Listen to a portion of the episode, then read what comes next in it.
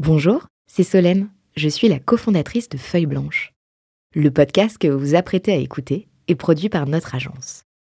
Nous sommes producteurs de médias d'inspiration pour les entrepreneurs et créateurs de contenu de marque. Vous avez un projet de création de contenu? N'hésitez pas à nous joindre sur un café at feuilleblanche.com.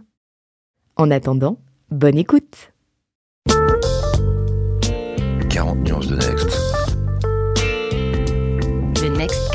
vous ne l'avez jamais entendu, animé par Olivier Mathieu et Thomas Benzazon.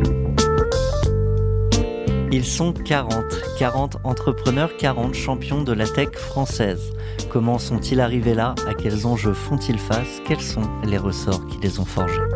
Je suis Thomas Benzazon, cofondateur du Brain Studio Feuille Blanche, et avec mon compère Olivier Mathieu, cofondateur de Price Minister, DG du Fonds 2050, président de The Camp et vice-président de France Digital, nous vous plongeons dans l'univers de ces entrepreneurs d'exception et les coulisses du Next 40. Ils répondront à nos questions, à celles d'invités surprises, tout comme à nos partenaires que sont La Tribune, Madines, France Digital, La French Tech et Neuflis OBC. Vous en voulez plus? Abonnez-vous sur vos plateformes de podcast préférées. N'hésitez pas à nous laisser un commentaire, à nous donner les fameuses 5 étoiles pour ensemble exploser les algorithmes et faire rayonner les entrepreneurs. Bonjour à tous et merci de nous retrouver. À vous qui nous suivez déjà sur iTunes, Deezer, Spotify et Google Podcast, vous avez l'information en priorité. Le podcast de Pascal Gauthier, CEO de Ledger, est euh, démarré tout de suite avec euh, Olivier Mathieu. Salut Olivier. Bonjour les amis, bonjour à tous, bonjour Pascal, Thomas. Je rappelle que tu es le, le fondateur du collectif Les OVNI et de Feuille Blanche. Et moi que tu es euh, président de The Camp, euh, vice-président de France Digital, entrepreneur et investisseur.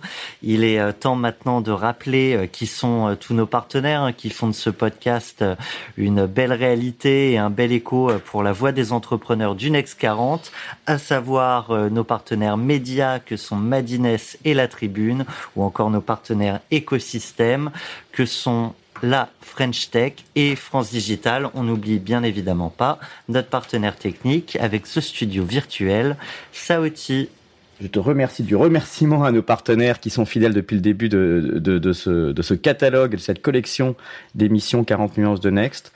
Euh, J'en profite pour euh, rappeler aussi euh, qu'est-ce que c'est que le Next 40, parce que tout le monde n'est pas au courant en dehors de notre écosystème. Donc le Next 40, c'est ce, ce palmarès des 40 plus grosses startups ou scale-up françaises qui sont peut-être promises à devenir le prochain CAC 40.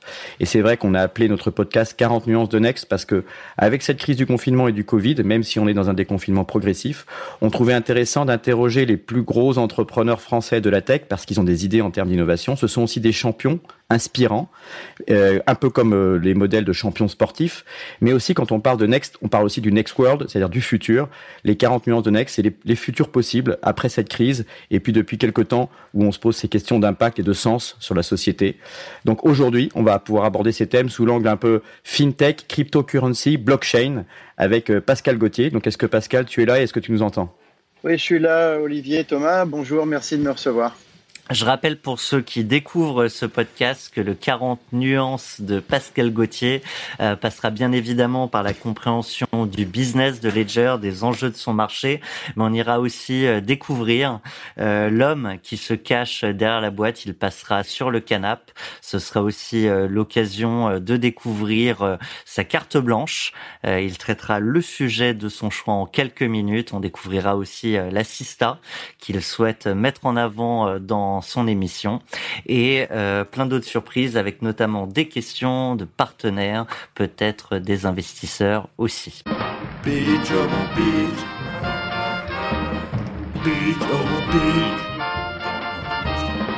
La séquence pitch, euh, Pascal, c'est simple. Hein. en tant qu'entrepreneur, euh, investisseur, business angel, on reviendra sur ton parcours un, peu plus tard dans l'émission, mais juste là aujourd'hui, en, se concentrant au début de l'émission sur sur Ledger en particulier, euh, tu connais l'exercice du pitch parce que tu as souvent eu des, des, entrepreneurs en face de toi et tu as aussi euh, levé des fonds, donc tu as eu des investisseurs en face de toi, donc tu connais les deux côtés. Le pitch before and after, c'est aussi euh, quelque chose qui nous intéresse parce que ça permet de montrer l'évolution d'une société, mais également la maturité du pitch en tant que tel. Comment est-ce que tu racontais Ledger ou comment est-ce qu'on te l'a raconté? Car je, je rappellerai que tu as été investisseur dans Ledger avant de devenir opérationnel. Donc comment est-ce qu'on t'a raconté Ledger peut-être tout au début et comment aujourd'hui tu le racontes en quelques secondes? C'est une super question. D'ailleurs, félicitations pour vos jingles parce qu'ils sont vraiment incroyables. mais c'est une super question. écoute, sans langue de bois, c'est à peu près la même chose. Euh, et c'est ça qui m'a bien plu chez Ledger. Quand j'ai rencontré l'équipe euh, de Ledger au départ, euh, j'ai rencontré Eric Larchevêque, Nicolas Baca et l'ensemble de l'équipe fondatrice et ils m'ont pitché une idée très simple de sécurité avec une technologie issue de la carte à puce. Euh, pour protéger euh, les crypto-monnaies euh, et le Bitcoin à l'époque parce qu'il y avait presque le Bitcoin. Et si je devais pitcher rapidement la société aujourd'hui, je dirais la même chose. C'est Ledger, c'est une société de sécurité avec une technologie qui a utilisé la technologie de carte à puce pour créer des produits et des services destinés à la sécurisation des, crypto-monnaies pour le consommateur et pour l'entreprise. Alors ça a un peu évolué, c'est-à-dire qu'avant on faisait que le consommateur, maintenant on fait l'entreprise, mais le pitch est resté le même.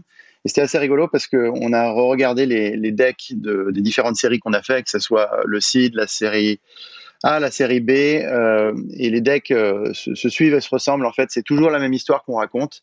Et euh, ça fait quelques années maintenant qu'on exécute sur cette histoire. Alors, c'est vrai que souvent avec euh, Olivier, euh, on s'en rend compte dans, les épisodes, on, passe un peu euh, la question pourtant essentielle du business model parce qu'on pense les connaître, en tout cas on croit les, connaître. concrètement, aujourd'hui, comment Ledger gagne de l'argent? Oui, bah, nous, c'est un business model qui est similaire à celui de l'iPhone chez Apple. En fait, on est vraiment dans un business de hardware et software. Euh, c'est-à-dire que si tu vois ce que nos produits, notre produit phare s'appelle le Nano S. Euh, donc pour le consommateur, c'est le Nano S et le Nano X. On a deux produits. Euh, donc c'est des petits, portefeuilles qui permettent de portefeuilles hardware hein, qui permettent de protéger tes, clés privées pour tes bitcoins et autres crypto-monnaies. et la façon dont ça marche, c'est que tu as du hardware, un firmware et du software pour pouvoir utiliser euh, euh, ton portefeuille, il faut euh, une, un applicatif compagnon qui s'appelle Ledger Live que tu peux télécharger sur ton ordinateur ou sur ton téléphone. Et c'est la combinaison de l'ensemble de ces éléments en fait qui fait ton ta user experience. Et donc c'est un business qui est très similaire à celui de l'iPhone parce que l'iPhone c'est exactement comme ça. Euh, tu as ton hardware, ton firmware et ton et ton software. et c'est ça qui fait l'iPhone. C'est pas que le hardware, c'est pas que le software, c'est la combinaison de l'ensemble des éléments. Alors merci pour cette euh, précision euh, du coup parce qu'effectivement on est sur un marché qui est qui est relativement euh, technique et un peu aride pour le très grand public. Il y a il y a tout un aspect un peu un peu mode autour de la blockchain etc. Et, quand tu fais le pitch évidemment tu fais le pitch de la société Ledger et, de, et, de, et donc des devices et de la sécurisation autour de la blockchain. Moi, je me rappelle, parce que je, je, précise hein, en termes de full disclosure, on se connaît assez bien avec Pascal et depuis longtemps, puisqu'on est euh, un peu de la même génération des, des pionniers du, du, digital, et on, on, reparlera un peu de toi, mais tu as été aussi euh, dans le e-commerce, chez Kelkou, euh, et aussi chez, chez Criteo, et tu as dirigé ces entreprises-là. Et moi, et parfois on se croisait dans l'avion euh, entre Paris et San Francisco, parce que tu avais aussi des activités d'investisseurs à San Francisco, euh, et moi avec ma casquette Rakuten, j'y allais souvent. Et je me rappelle un vol, je sais pas si tu te le rappelleras, mais où je t'avais posé pas mal de questions sur Ledger, et euh, en arrivant et en rentrant euh, chez moi, je me suis acheté le, le Nano, donc tu, tu m'avais convaincu. mais bon, évidemment, s'il fallait un vol Paris-San Francisco pour convaincre chaque client, ce serait un peu compliqué. Ce que je voulais dire, c'est qu'en gros, effectivement, le marché est relativement complexe. Ça Comment est-ce qu'aujourd'hui pitch pardon. ouais. Mais du coup, c'est un peu long, ça fait plusieurs, oui, ça fait 11 heures, mais en fait, la réalité, c'est que euh, Pascal est un super expert, donc il est, il est, capable de vulgariser maintenant ces questions-là. Et euh, aujourd'hui, si, si, tu paries sur Ledger, c'est que tu paries globalement derrière sur la blockchain. Est-ce que, est-ce que ça, est-ce que ça a du sens aujourd'hui de réexpliquer ce qu'est la blockchain pour justifier Ledger? Est-ce que tu as besoin de faire ça ou pas? Non, pas vraiment. Et puis. Euh Bon, tu sais, cette question, c'est comme si tu dis euh, pour expliquer Internet, euh, est-ce que ça vaut le coup de réexpliquer TCP, TCP/IP quoi? Euh, Je pense que pour le consommateur, à la fin, le protocole, la technologie doit complètement s'effacer devant la user experience et le produit. En gros, soit la user experience et le produit est simple à comprendre, à utiliser, et du coup, ça marche mais le consommateur doit absolument pas se soucier de euh, finalement la technologie sous-jacente et alors surtout pas des protocoles. Le, le, ce qui est intéressant pour, euh, pour un consommateur, c'est euh, nous, nous, ce qu'on fait, c'est la sécurité et la facilité d'utilisation. Parce que effectivement, euh, quand tu quand tu présentes les choses de la façon dont tu viens de les présenter, c'est ça pose la question de c'est assez difficile, c'est assez aride toutes ces technologies. Et donc, comment on fait pour les utiliser Donc, nous, on fait les deux choses. On fait le, la sécurité, bien évidemment, grâce au hardware, au firmware, mais aussi grâce au software, la, facilité d'utilisation. En fait, on, on t'efface toute la complexité des protocoles pour te rendre, pour te donner une, euh, user experience et une user interface euh, qui soit euh, possible pour le grand public. voilà. Et donc finalement, c'est uniquement les usages que le consommateur retient. L'usage aujourd'hui pour les crypto-monnaies, il y en a pas mal. Il y a, il y a un usage quand même qui est le store of value pour le pour le Bitcoin. Hein. C'est aujourd'hui il y a beaucoup de gens qui vont investir dans le Bitcoin comme ils investissent dans le dans les marchés financiers sur un stock Apple par exemple, euh, pour protéger un peu de valeur sur le futur. Et notamment, on a vu tout un afflux de nouveaux utilisateurs qui sont arrivés là avec euh, la crise du coronavirus et euh, l'anticipation de la crise financière qui arrive vers nous. donc, c'est des comportements assez intéressants, mais l'utilisateur, lui, il veut pas la complexité, il veut la simplicité d'utilisation, il veut des outils qui, qui, qui, qui rendent les choses simples pour lui. Alors vous, vous avez l'outil, euh, la, question des usages, du coup, euh, bah, va être euh, abordée par une question surprise de Yann Rogers que, que tu connais très bien, qui est Chief Digital Officer hein, chez LVMH. Je te propose de l'écouter. Vous avez un message. Hi Pascal, this is Ian calling from Paris. I have a question for you. What are the potential uses of Ledger's technology stack beyond cryptocurrency? I recognize cryptocurrency is a valuable use case today, but having a dedicated device with strong security in our pockets could have a wide range of uses, couldn't it? Okay, thank you. Donc la ouais, question, c'est que vous avez un, une, une, solution, mais qui pourrait potentiellement, euh, d'après Yann, être utilisée euh, sur un certain nombre d'autres verticales. Tu peux, tu peux nous rappeler peut-être qui est Yann Rogers, euh, Pascal, au passage Ouais, bah tu, Thomas l'a dit, euh, c'est le, le Chief Digital Officer chez LVMH. C'est euh, quelqu'un qui, qui est arrivé chez LVMH il y a quelques années et avant, il travaillait plutôt dans la Silicon Valley. Il a fait pas mal de choses, surtout dans la musique en fait. Il était patron de Yahoo Music, de Beats Music. bon, il a fait vraiment pas mal de trucs. Il a un super, il a un super résumé, résumé et surtout c'est quelqu'un qui comprend extrêmement bien la technologie parce qu'il est, il est, il est codeur aussi. Euh, c'est un entrepreneur, donc euh, donc euh, c'est quelqu'un qui est super pointu sur euh, sur euh, ouais sur sur la technologie, l'histoire de la technologie et son évolution. Et donc sa question, elle est elle est pointue, elle est, elle est excellente. en fait, la réponse peut-être je vais la faire en deux minutes. La data, c'est le nouveau pétrole. En fait, on a remarqué tous collectivement que les sociétés les mieux valorisées au monde aujourd'hui sont toutes des sociétés en fait qui leveragent de la data. Si tu si tu prends Google, Facebook, même Apple, c'est pas forcément la data qu'ils vendent, mais en tout cas ils leveragent la data euh, pour, euh, pour, pour créer leur business. Et en fait, avec les blockchains, il y a un shift qui est en train de se passer, c'est-à-dire que euh, le Bitcoin, ce que ça a créé, donc quand on dit les blockchains, c'est généralement le Bitcoin et toutes les toutes les crypto-monnaies. et c'est peut-être encore un peu plus compliqué que ça, mais disons que limite ça. En tout cas, ce que le Bitcoin a créé, c'est cette possibilité d'avoir un, actif digital unique que tu peux posséder contrairement à un MP3 avant que tu pouvais répliquer à l'infini, bon bah là le Bitcoin, une fois qu'il est à toi, il est à toi et toi seul a un secret. Et d'ailleurs, Ledger, ce qu'on protège, c'est les secrets. Euh, et donc euh, ça c'est intéressant parce que ça ouvre la porte en fait. Euh, euh, ce que nous on appelle des actifs digitaux critiques, ça ouvre la porte à tout un tas d'autres choses où finalement le consommateur pourrait se retrouver à avoir la propriété. Et ça, c'est super intéressant parce que dans le cadre de, pas mal de discussions qui peuvent, euh, qui peuvent avoir lieu aujourd'hui, notamment sur la régulation, sur les données en ligne et autres, on se rend compte que le consommateur a été complètement dépossédé de ses droits digitaux euh, sur ses actifs digitaux et qu'en fait, les actifs digitaux, ils appartiennent à Facebook, ils appartiennent à Google, éventuellement à ton gouvernement, à ta banque, en fait, mais jamais à toi. Et donc, en fait, tu es toujours, euh, en tant que consommateur, excusez-moi pour les anglicismes, mais en damage control, c'est-à-dire que tu es toujours en train d'essayer de voir euh, ce qu'on fait de ta data, euh, mais tu n'en as pas vraiment le contrôle. Et donc, ce qu'on pense faire avec les technologies de Ledger dans le futur, et en tout cas ce à quoi les technologies de Ledger dans le futur, euh, ce à quoi elles vont servir, c'est de pouvoir permettre au consommateur de récupérer ses droits sur sa, sur sa data et, et, et, ainsi de les gérer, c'est-à-dire de reprendre la possession de sa vie digitale. Alors du coup, au-delà des crypto-monnaies, c'est tout un tas de choses, c'est souvent des choses qui ont de la valeur, bien évidemment, parce que bon, tout ce qui n'a pas de valeur a moins d'intérêt de, de, de, le protéger avec autant de vigueur. Mais, mais quand ça a de la valeur, c'est effectivement les crypto-monnaies. Ça peut être toujours sur le même thème, les security tokens, euh, tes coins gouvernementaux, donc tout ce qui a de la valeur comme ça, mais ça peut être aussi ton identité euh, dans le temps, ça peut être tes données euh, de santé euh, aussi. Euh, là, c'est typiquement c'est d'actualité. Donc toutes ces choses-là, une fois qu'elles sont digitalisées, tu peux les récupérer. Alors justement, je me, je me permets d'enchaîner tout de suite parce que tu nous proposes une belle transition avec une question de notre partenaire euh, Philippe Mabi, euh, qui est directeur de la rédaction de La Tribune. Et on l'écoute.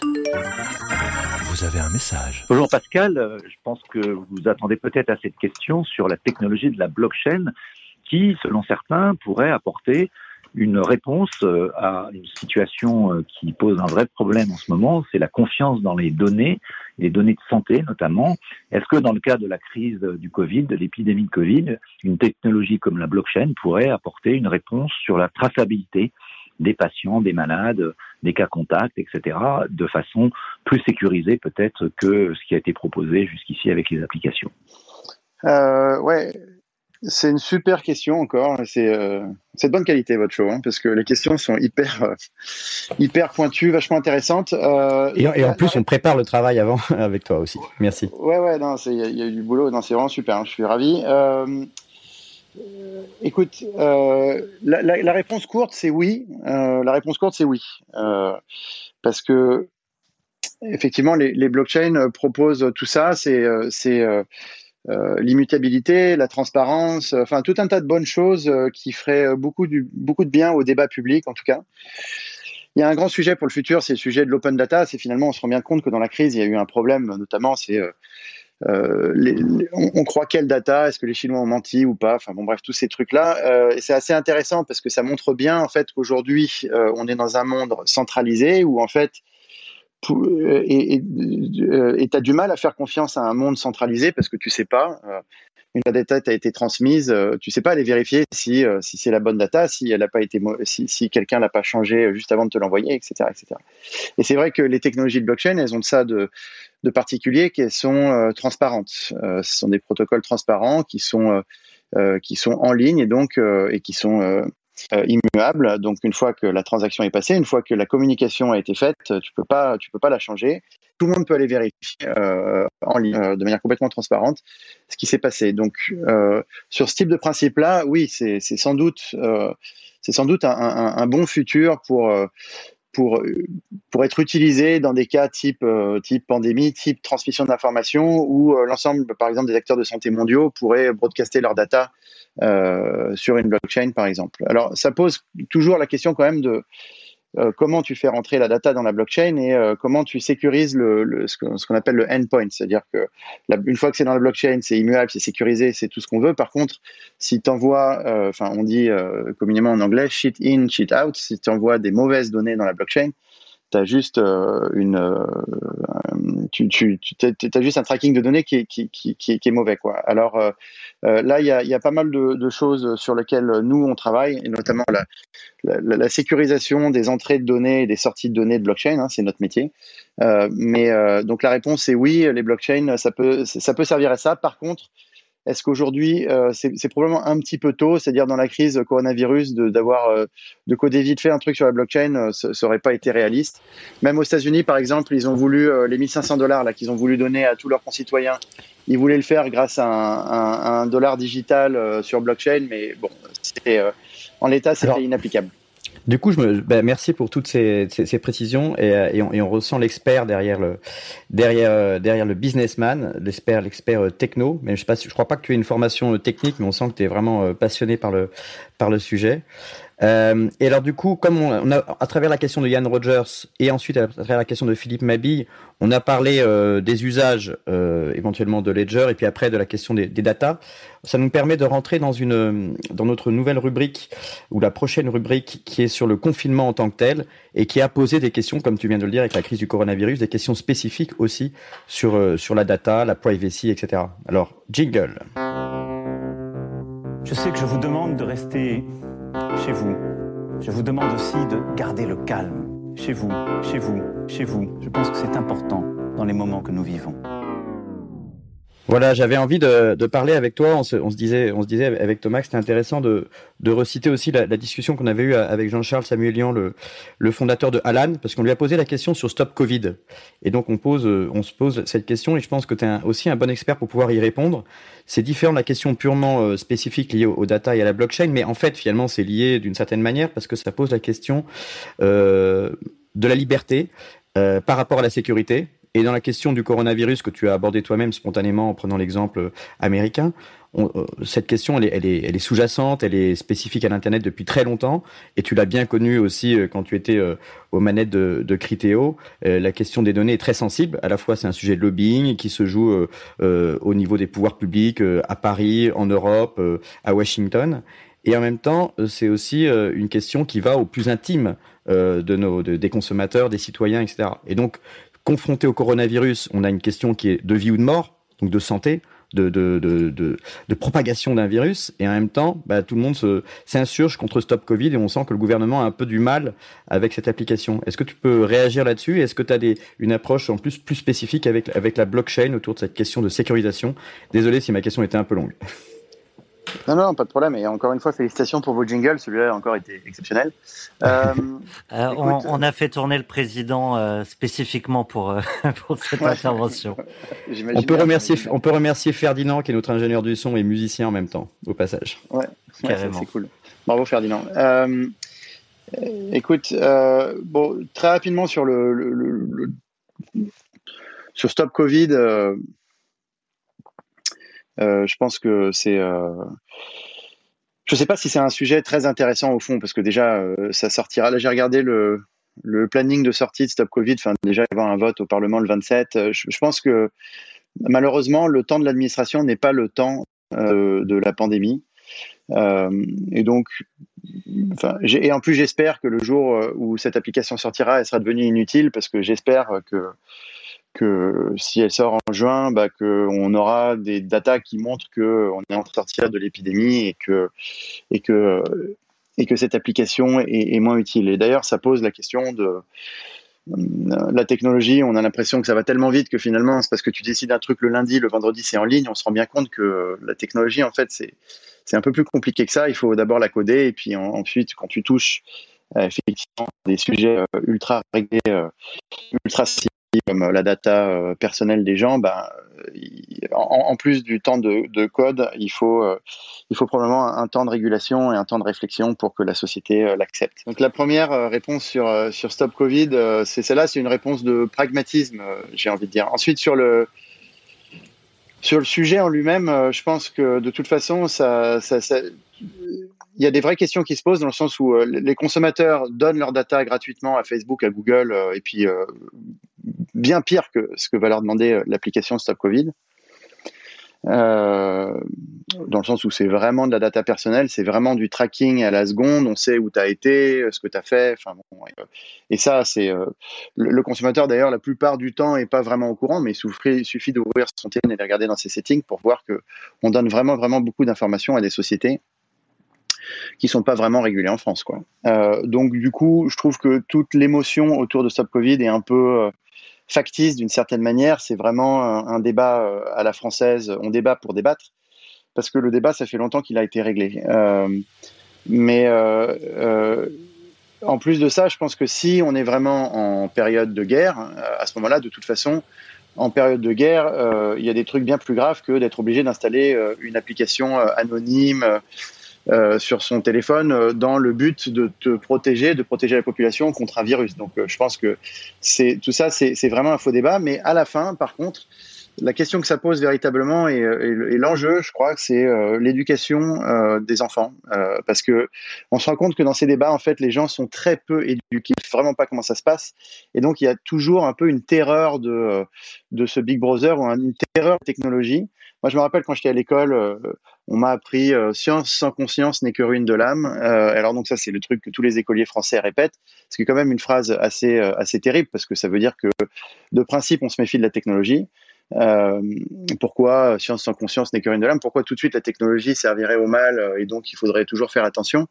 Il y a un problème d'éducation. Je pense qu'il faudrait commencer à apprendre de la même manière que tu apprends à écrire et à compter à l'école, il faudrait apprendre à coder parce que en fait tout ça c'est une question d'éducation et dans le futur euh, ton toit digital sera probablement aussi important probablement qu'il l'est déjà, probablement aussi important que euh, ton toit euh, physique.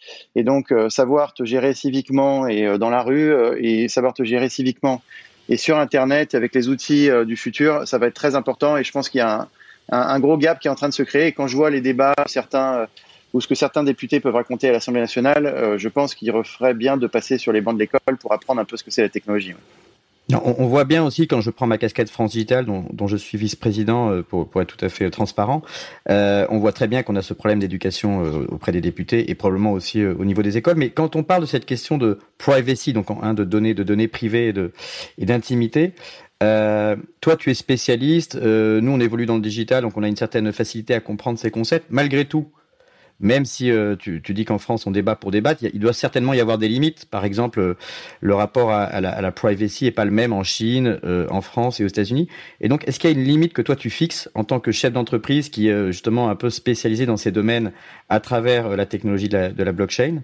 Quelle, doit être la limite selon toi justement entre d'une certaine manière sécurité et liberté au niveau des datas Je pense que chaque chaque temps il y a une morale, il y a une déontologie.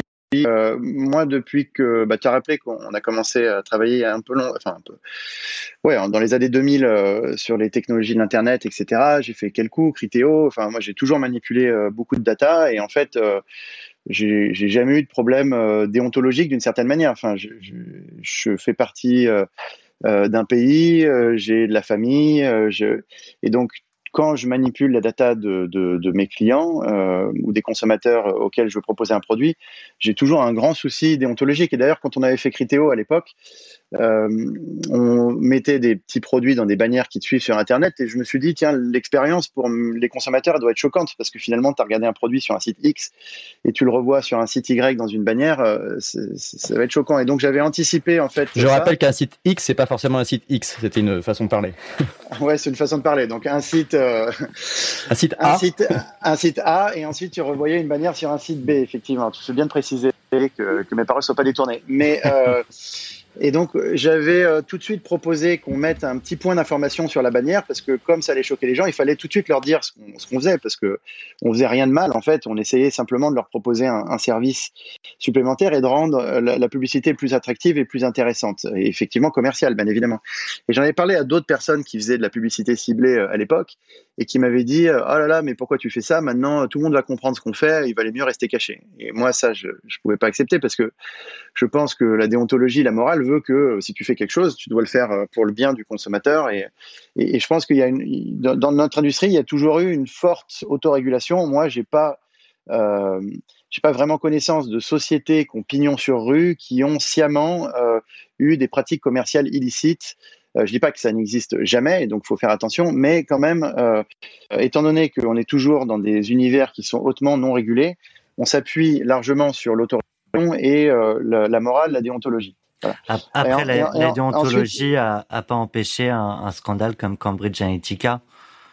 Oui, oui, non, mais tout à fait. Donc, encore une fois, je, ne dis pas que ça n'existe pas et, euh, voilà, mais euh, dans, euh, mais ce qui est assez intéressant, c'est que dans ce que tu dis, c'est que la morale et la déontologie de, Facebook et de Zuckerberg, c'est pas forcément la nôtre. Donc, en fait, moi, on se rend compte d'un autre problème, c'est que le défaut de l'Europe aujourd'hui, c'est pas tellement un défaut de régulation parce qu'on est des super régulateurs. Euh, le défaut de l'Europe aujourd'hui, euh, c'est un défaut de business. Comme on n'arrive pas à créer des business euh, qui peuvent tenir la dragée haute à Facebook, à Google et autres, on a du mal à promouvoir nos valeurs. Parce qu'en fait, il y a une question de, il y a des questions de valeurs. On voit bien que les valeurs européennes avec le GDPR sont pas exactement les mêmes que les valeurs américaines. Moi, je suis pas du tout d'accord avec la plupart des, valeurs que, que, Facebook véhicule. Tu parles de Cambridge Analytica, il y a plein d'autres exemples que je trouve euh, catastrophique. Il y a certains contenus que tu vas trouver sur Facebook parce qu'ils estiment que c'est OK et d'autres qui vont bannir alors que euh, moi j'estime que c'est pas OK, quoi. J'aurais banni l'un plutôt que l'autre. Alors, le truc, c'est que si tu es dépendant de la Silicon Valley pour dicter ta morale et ta déontologie, bah forcément, euh, les outils que tu vas utiliser vont dans un sens qui nous va pas nous aller parce que c'est pas nos valeurs. Alors, je pense qu'il y a une des réponses, c'est effectivement de nous construire des grands business pour pouvoir aussi véhiculer nos valeurs. Et c'est ça qui nous manque aujourd'hui. Alors, on commence presque avec un débat philosophique avec toi et c'est passionnant. Mais avant de parler un peu du monde d'après, on aurait voulu s'attarder encore un tout petit peu sur cette crise, même si, on a décrété le, déconfinement au niveau de, au niveau de l'Elysée et de Matignon. C'est intéressant aussi de revenir sur la vie de l'entreprise en tant que telle, la vie de Ledger, la vie de la scale-up, et, euh, euh, avec Pascal, euh, Pascal Gauthier aux manettes. Je, serais, je serais juste curieux si tu veux bien, avant de, parler de la manière dont Ledger a, géré et vécu cette crise, Olivier. C'est vrai que Pascal, on, on, on, parle souvent de dans les crises de valeur refuge, l'or comme valeur refuge. Je serais curieux de savoir si aujourd'hui la valeur refuge a changé. Je pense que vous êtes assez bien placé pour le voir. Et puis de la même manière, on a vu pendant la crise que l'épargne des Français, notamment, mais c'est peut-être valable ailleurs, euh, était plus importante. Est-ce que c'est quelque chose que vous avez observé sur vos sujets? Alors, encore une fois, la réponse courte, c'est oui. Malgré le fait que c'est toujours difficile de, il faut, tu sais, parfois il, se faut se donner le temps pour, pour, pour vraiment juger d'une évolution. Mais nous, chez Ledger, c'est que on a 98% de notre business qui est à l'international et on, on envoie des produits dans plus de 165 pays. Donc, on a vu vraiment des tendances euh, mondiales sur, ce sujet. Euh, et euh, la tendance mondiale, elle est la même à peu près partout. C'est-à-dire que les gens, en fait, pendant le confinement, se sont vraiment rués sur les crypto-monnaies. Et il y a plusieurs phénomènes qui sont en parallèle qui expliquent, qui, expliquent ça. Mais en tout cas, les gens sont rués sur les crypto-monnaies. Et il y a eu un comportement d'investissement dans les crypto-monnaies pour l'instant qui ressemble et d'ailleurs qui est en, qui est en parallèle de, du comportement qui a été d'aller sur les sur toutes les applications de, de bourse en ligne pour pouvoir acheter des stocks. Donc euh, les gens ont essayé de, enfin, on a l'impression en tout cas, les premières analyses qu'on a, c'est que les gens ont essayé de diversifier leur, leur portefeuille de risque. Je crois plus de 100 000 nouveaux investisseurs euh, en France, euh, si je dis pas de bêtises. Tu vois, ouais. Donc j'avais pas ce chiffre, mais effectivement ça c'est ça recroise des, euh, des, des choses que qu'on qu'on a pu me dire par ailleurs. Euh, et donc, euh, ouais, on, voit que les gens misent en fait sur les crypto-monnaies comme, comme, comme valeur refuge. Et d'ailleurs, bon, pour l'instant, les, données leur donnent raison parce qu'il y a eu une décorrélation des marchés et des crypto-monnaies, ce qui n'était pas le cas au début. Hein. Les crypto-monnaies étaient parfaitement corrélées au marché. Donc, quand le SP500 décrochait, les crypto-monnaies décrochaient avec. Donc, il y a eu une, au, au, début de la crise, en tout cas, il y a eu une déception de la communauté Bitcoin en se disant, bon, bah, finalement, on est complètement corrélé au marché. Donc, le le Bitcoin comme valeur refuge, ça ne marche pas. Or, euh, bon, dernièrement, on a vu qu'il y avait une décorrélation en faveur du Bitcoin, donc ça a l'air de commencer à marcher. Et bien sûr, il y a eu un grand événement dans le Bitcoin qui était le halving, là, qui vient de se passer il y a quelques, quelques jours. Euh, qui euh, généralement est euh, euh l'annonce d'un bull run. À chaque halving précédemment, il y a eu un grand bull run qui a suivi quelques mois après, et donc il y a beaucoup d'investisseurs. C'est quoi un bull run? Excuse-moi, je, je suis pas un expert. Ouais, non, pas de problème. Euh, bah, euh, bull run et euh, c'est bull market, bear market. Bull market, c'est le taureau, c'est-à-dire que le marché va fortement à la hausse, et le bear market, c'est l'ours, ça veut dire que le marché va fortement à la baisse. Euh, le, la communauté, enfin le Bitcoin est, vient de sortir à peu près de deux ans de bear market, c'est-à-dire un marché allemand à la baisse. Et donc là, euh, ce que les analystes anticipent, enfin, la communauté, les analystes, la communauté, ce que tout le monde anticipe, c'est un bull market, c'est-à-dire un retour de marché à la hausse. Avant, avant, de parler du, du monde d'après, on échangeait avec Thomas parce qu'on a, on a plein de questions sur le sur le monde d'après du coup, euh, et y compris éventuellement sur les sur les évolutions de, de Ledger euh, euh dans les dans les, les jours, les semaines et les mois à venir. Euh, je voulais quand même revenir un petit peu euh, sur. Euh, là, on a parlé de la situation du, du marché pendant cette crise. Donc c'est un point intéressant. Et après, en tant qu'entrepreneur, ça nous intéresse aussi de connaître bah, ta relation avec tes investisseurs à toi, en tant qu'entrepreneur, et puis aussi avec tes salariés. Parce que finalement, le marché, les clients, euh, les, investisseurs, les salariés, c'est la vie de l'entrepreneur euh, sous, toutes, euh, ces interrelations. Euh, comment est-ce que comment est-ce que on réagit vos investisseurs à vous? À vous Ledger par rapport à, cette crise-là Est-ce qu'ils se montrent euh, solidaires Est-ce que dans le conseil d'administration ça se tend? Est-ce que ça devient dur? Ou au contraire il y a euh, euh une certaine patience? Ou alors euh, finalement euh, parce que les marchés reprennent à la hausse pour Ledger c'est plutôt une bonne nouvelle et tout va bien? Oui, bien sûr. Euh, écoute, je me permettrai de répondre à cette question par, euh, le début. D'abord, nous, on s'est inquiété de nos... dans la crise, on s'est d'abord inquiété de nos salariés et de nos clients. C'était notre, euh, c'était notre objectif numéro un, la santé de nos salariés et de nos clients. Et c'est euh, avec, ça en tête qu'on a pris euh, toutes les mesures qui, qui, s'imposaient euh, assez rapidement au moment où ça s'imposait. Euh, parce que ce qui est important pour moi, je pense, et puis de toute façon, c'est la logique et le pragmatisme du business. C'est d'abord, tu, tu fais en sorte, toi, d'être euh, safe et sécurisé. Ensuite, euh, ta famille. Et puis, bon, c'était important de, de, de, commencer par là et d'être sûr que déjà tout le monde allait bien et tout le monde euh, était en bonne santé. Ou en tout cas, qu'on permettait à tout le monde d'être dans, dans une situation d'être en bonne santé. Et ensuite, la deuxième chose, c'était la continuité de business. C'est ça qui nous a c'est de dire bon bah maintenant euh, comment on fait pour continuer à faire du business? Parce qu'on pense que c'est très important euh, pas simplement pour les résultats trimestriels mais globalement de manière plus inspirationnelle pour euh, bah, faire en sorte que l'économie euh, française et ou mondiale continue de tourner hein. c'est notre responsabilité chez Ledger de continuer à faire tourner l'activité mais surtout notre devoir vis-à-vis -vis de nos clients et d'ailleurs on a réussi à maintenir la continuité de business à 100% ou presque 100%, parce qu'il y avait quelques, bien sûr quelques restrictions sur le shipping en fonction des zones qui étaient très touchées. Euh, on a vu vraiment une très nette augmentation de notre business euh, pendant toute cette période. Euh, pour plein de raisons, euh, l'e-commerce a explosé. Maintenant il y a plein de chiffres qui commencent à sortir et on voit que, que l'e-commerce a explosé fortement pendant cette période. On vient de parler du, l'anticipation du bull run pour les crypto-monnaies. On vient de parler des gens qui cherchaient probablement à investir dans le Bitcoin pour se protéger d'une économie euh, potentiellement défaillante dans le futur. Enfin, tout un tas de choses. Et donc, du coup, on a eu euh, une, grande augmentation de la demande. Alors, une fois qu'il y avait tout ça, de toute façon, les, investisseurs, euh, ils, étaient ils sont intéressés par deux choses en, en particulier, et c'est normal, c'est leur job. C'est un, la position de cash. Est-ce que tu vas mourir pendant cette crise? Et deux, bah, comment va ton business? Et nous, le business allait très bien, donc on était un non-sujet pour eux d'une certaine manière, parce qu'il y avait éventuellement d'autres business qui allaient moins bien, et notre position de est très bonne.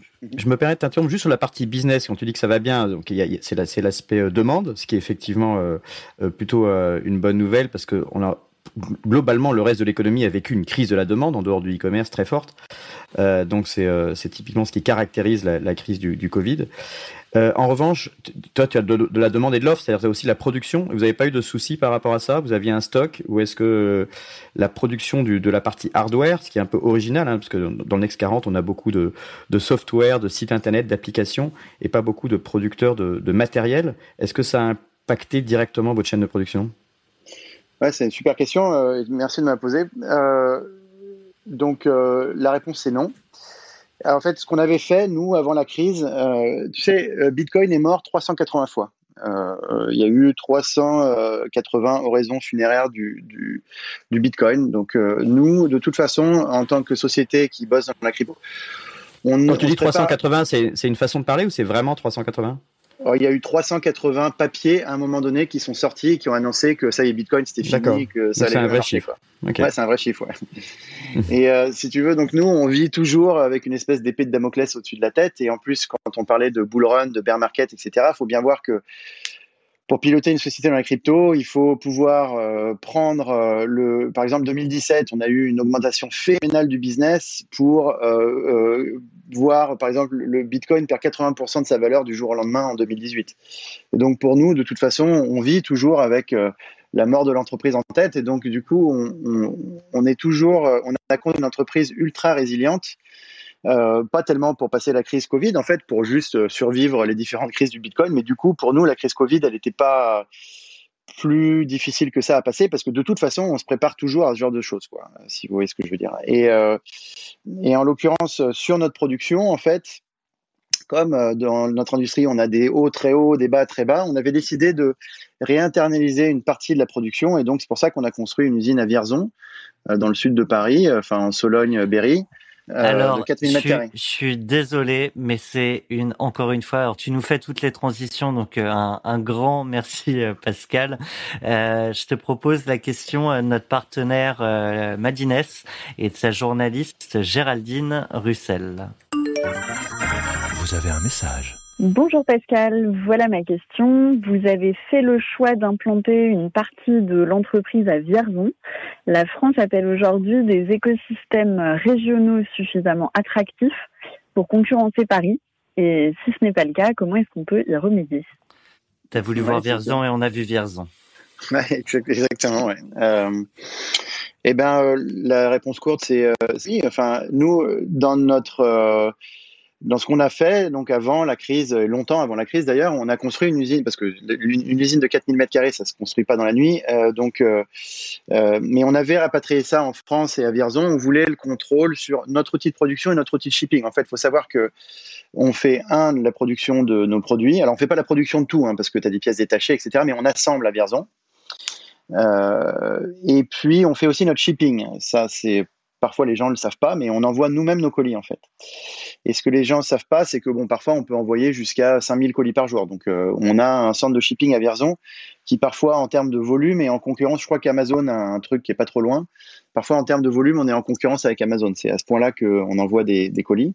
Euh, et donc euh, ce qu'on a fait, c'est qu'on a rapatrié ça en France, on a fortement automatisé pour avoir euh, une productivité extraordinaire. Et on a une super équipe euh, à Vierzon qui a travaillé donc pendant euh, pendant la crise. Donc ça, ça nous a permis vraiment de maintenir la continuité business. Si on n'avait pas fait ça, je pense que soit notre production serait tombée, soit notre shipping n'aurait pas été possible. et donc ça, c'est vraiment quelque chose qui nous a sauvés et qui nous a permis de maintenir le contrôle. Maintenant, tu peux jamais être complètement là. On s'est bien passé parce que par exemple, la France n'a pas fermé les entreprises comme l'Italie et l'Espagne ont pu le faire. Hein. Donc si on avait été dans un cas italien ou espagnol, de toute façon, avoir notre usine à Vierzon, ça ne nous aurait pas sauvé. Euh, mais bon, en l'occurrence, en France, on n'a pas fermé. Et donc, avoir le contrôle, ça nous a permis vraiment rester en contrôle. Euh, alors que si on avait été en Chine ou ailleurs, on aurait eu plus de mal. Du coup, là, on est, on est déjà un peu dans le monde d'après. Donc, je, je, vais vous proposer euh, à tous les deux d'envoyer un petit jingle, parce que j'adore envoyer les jingles, ça m'amuse beaucoup. I have a dream. I have a dream. Donc, Martin Luther King. Euh, là, c'est le, rêve euh, en 2020. Donc, euh, quand on parle du, monde d'après, du monde d'avant, tu sais, Macron avait dit le jour d'après ne sera plus, sera pas pareil que le jour d'avant. Enfin, il y a ce, vocabulaire est déjà un petit peu érodé et galvaudé parce que tout le monde l'a employé trop de fois. Mais malgré tout, il y a des enseignements qu'on tire de cette crise et certains euh, y pensaient déjà bien avant la crise à la réflexion sur euh, l'impact sociétal euh, de la technologie, le rôle de l'entrepreneur ou le rôle des entreprises. Donc plein de questions qui se posent. Et quand tu parles, par exemple, de Vierzon, tu es déjà un peu dans une réponse, alors que moi je qualifierais de politique. Tu peux refuser le terme de politique, mais il y a déjà un, un engagement et un choix qui est fait. Et donc ça pose la question, par exemple, de la relocalisation. Est-ce que tu as une réflexion là-dessus et plus largement sur le concept même de start-up qui se veut absolument global et sur la crypto-monnaie, tu, y es à fond. Or, aujourd'hui, la globalisation, elle est un peu remise en cause euh, bah, du fait de la circulation des biens et des personnes, de la pandémie, de la fermeture des frontières, parfois la, montée des extrêmes, du populisme, du Rassemblement national en France et, dans d'autres pays qui disent qu'il faut se renfermer sur soi-même, ce qui est à l'opposé même du concept de start-up et de scale-up. Donc entre relocalisation à Vierzon et, monde global de la crypto-monnaie, comment est-ce que tu joues avec tous ces ingrédients? Mhm. Bah déjà, moi, je réfute complètement politique, effectivement, parce que ça, c'est vrai, mais par contre, c'est pragmatique. Je pense que ce qu'il faut dans le business en règle générale. Et puis, je pense que nous, on a des valeurs chez Ledger. Le pragmatisme, c'est notre première valeur. Parce que quand tu es sur un business mondial avec des hauts et des bas comme on a, à la fin, le seul truc qui peut te sauver, c'est vraiment le pragmatisme. Euh, et quand on a décidé de mettre euh, notre usine à Vierzon, c'était une décision pragmatique. C'était pas du tout politique, c'était pas du tout euh, la main sur le cœur. On a fait beaucoup d'analyses de coûts. Enfin voilà, on a fait vraiment le travail de savoir les avantages, les inconvénients. Donc il n'y a pas que des avantages, mais c'est certain qu'il y a beaucoup de, il n'y a pas non plus que des inconvénients. Donc, mais c'était une, une, réflexion, une décision mûrie, pesée, sous-pesée, etc., etc. Et donc, je pense que moi, je pense que le monde d'après sera exactement comme le monde d'avant. Enfin, je veux dire, faut pas se. Euh, c'est pas parce qu'il se passe des choses dans la vie qu'il y aura pas des évolutions. Le monde d'après évolue euh, en fait. Et, là, ce qui vient de se passer avec euh, avec euh, cette crise sanitaire, ça va nous faire évoluer sur tout un tas de choses. Mais de la même manière, quand il y avait eu le tsunami, par exemple, en Indonésie, euh, l'humanité a beaucoup évolué après ce tsunami, ce qui avait quand même tué 200 000 personnes d'un coup. Donc c'était, euh, enfin, je sais pas si tout le monde s'en rappelle, mais enfin bon, c'était quand même un choc. Et bah, pendant le confinement, j'ai beaucoup travaillé, mais j'ai quand même regardé deux trois trucs. Et les trucs que, que j'ai regardés, c'est des documentaires qui m'ont bien plu. Et notamment, il y en a un qui est sur Planète Plus, je crois, ou quelque chose comme ça, sur les tsunamis et sur le fait que Euh, maintenant, on a un réseau mondial euh, qui repère euh, en moins de 30 minutes s'il y a un tsunami qui se déclenche n'importe où dans le monde. Et ça, c'est la résultante du tsunami de 2004, ou enfin du tsunami indonésien. et donc, je pense que l'humanité maintenant va s'adapter à cette nouvelle donne. On, savait qu'il allait y avoir une pandémie un jour. Bon, à un moment donné, on n'y a plus cru. Bon, maintenant, on y croit bien. Et là, maintenant, on va s'adapter. Mais c'est de l'adaptation. C'est pas le monde d'avant ou le monde d'après. Pascal, euh, tu évoques un documentaire, j'aimerais en évoquer un autre. Je ne sais pas si tu l'as vu, euh, le documentaire euh, Demain de, Cyril Dion et, Mélanie Laurent, dans lequel ils, évoquaient les initiatives de, monnaie locale. C'est vrai que dans, ce monde d'après, on, évoque beaucoup la, notion de, retour au local. travaillant dans les monnaies, tu as peut-être un avis sur la question? Non, mais nous, on travaille sur le Bitcoin. Alors, en fait, euh, justement, le, Bitcoin, c'est complètement global. Donc, je pense que le monde d'après, de toute façon, va être très euh, global. On va continuer exactement dans la même dynamique, mais avec du pragmatisme. Par exemple, le retour de l'industrie en France, euh, c'est pas du tout quelque chose qui va se passer dans le monde d'après, c'est quelque chose qui existait déjà dans le monde d'avant. J'ai vu des statistiques dernièrement qui il y avait déjà pas mal d'industries qui étaient de toute façon en train de revenir en France. C'est ça, parce que quand tu fais les calculs, et nous on les a fait, parfois maintenant la Chine qui a beaucoup progressé euh, en termes de GDP, de, de salaire des employés chinois, etc., euh, souvent, c'est plus très intéressant. Souvent, maintenant, tu as des alternatives euh, en Europe qui sont euh, tout aussi intéressantes, ou même si tu remets en France, finalement, tes coûts sont pas beaucoup plus élevés. Donc, il y a un pratisme qui se met en place, et c'est juste une question des coûts et des ressources. donc, c'est ça qui est en train de se passer. Et donc, nous, sur la monnaie, les monnaies locales, bah non, on croit au Bitcoin. Donc, moi, je crois absolument pas aux monnaies locales. Je pense pas aux marchés qui se renferment sur eux-mêmes. Et puis en plus de ça, c'est pas euh, très pragmatique. Euh, je veux dire, aujourd'hui, euh, tout Mélanie Laurent, enfin bon, on est des Européens, on est ultra riches. Euh, il faut pas penser toujours entre Européens ultra mhm. riches. il faut aussi se dire qu'il y a des milliards d'habitants sur la planète. il y a bientôt 4 milliards d'habitants en Afrique. Enfin, il y a des courbes démographiques en Afrique qui sont en train d'exploser.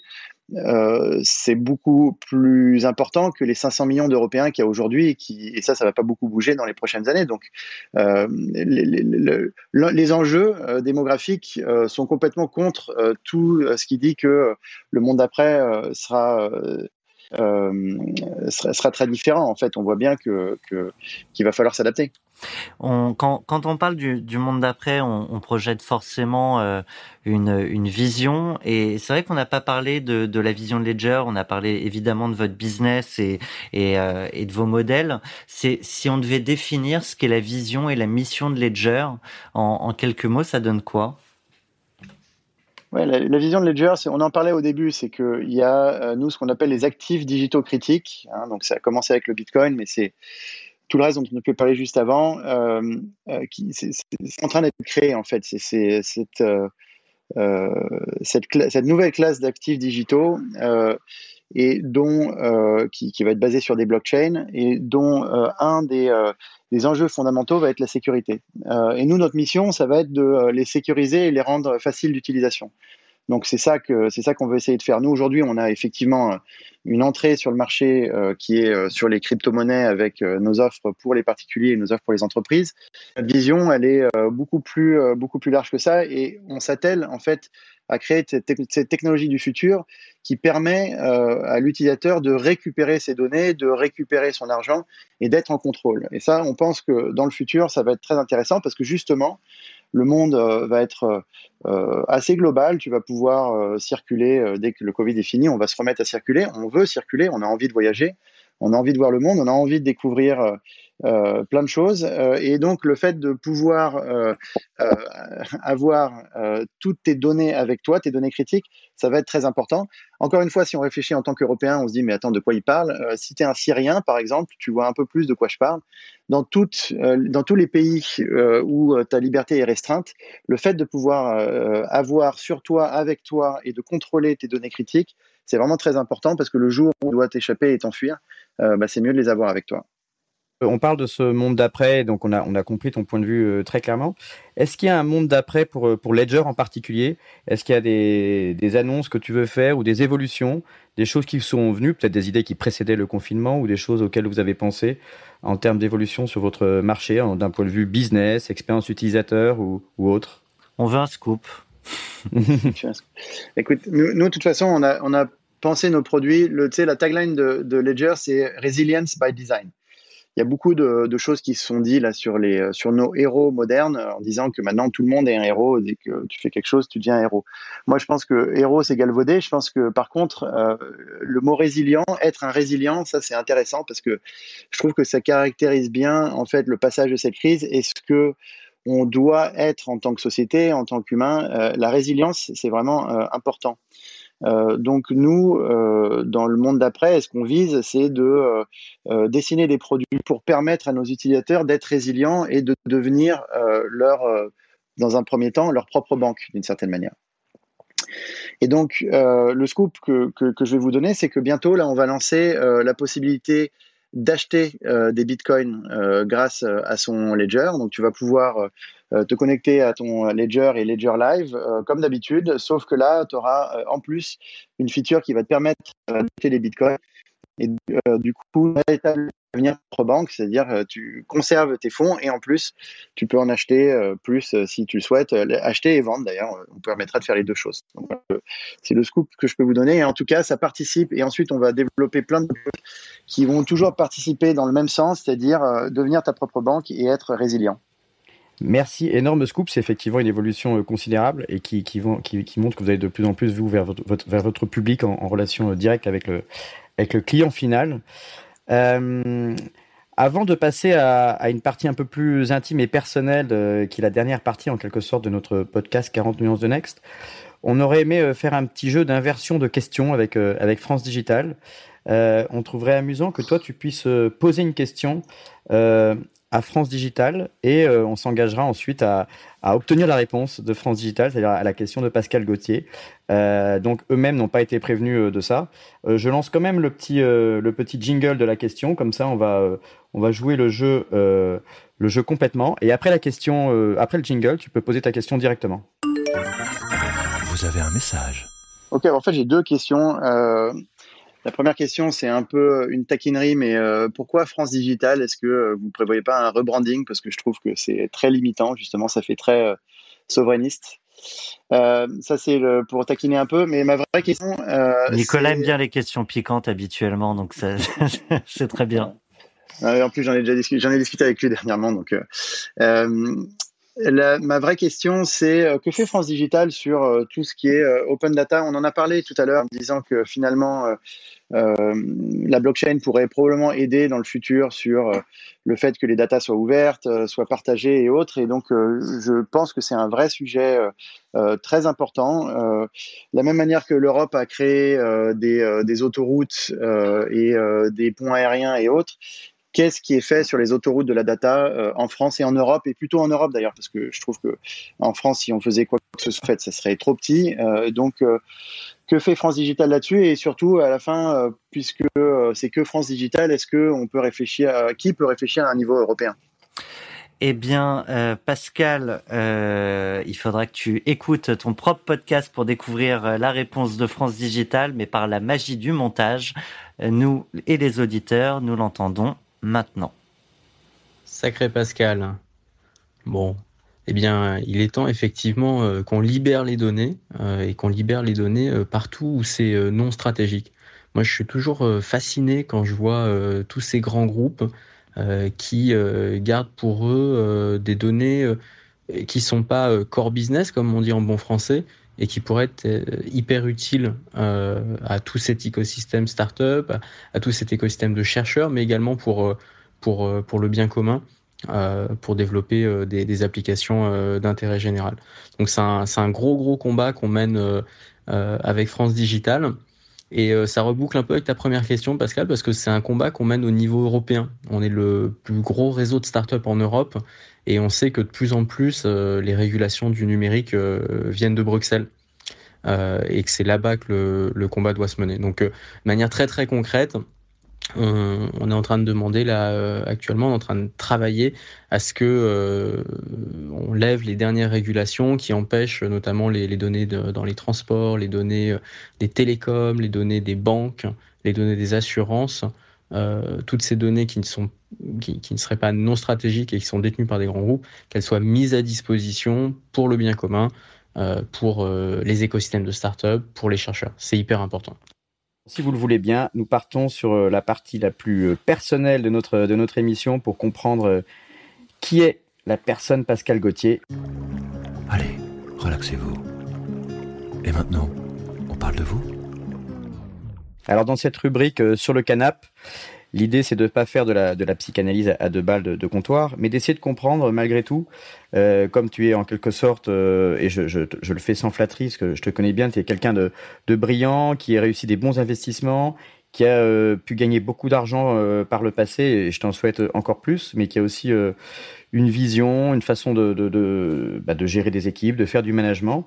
Donc on, ça nous intéresse de savoir bah, aussi d'où tu viens et qu'est-ce qui fait, qu'est-ce qui fait que tu es Pascal Gauthier, à la fois entrepreneur et investisseur. Qu'est-ce que tu ferais ressortir si tu devais euh, partager ton expérience et inspirer des jeunes euh, qui sont euh, peut-être des wannabe entrepreneurs et qui, aimeraient se demander comment est-ce qu'on peut devenir Pascal Gauthier?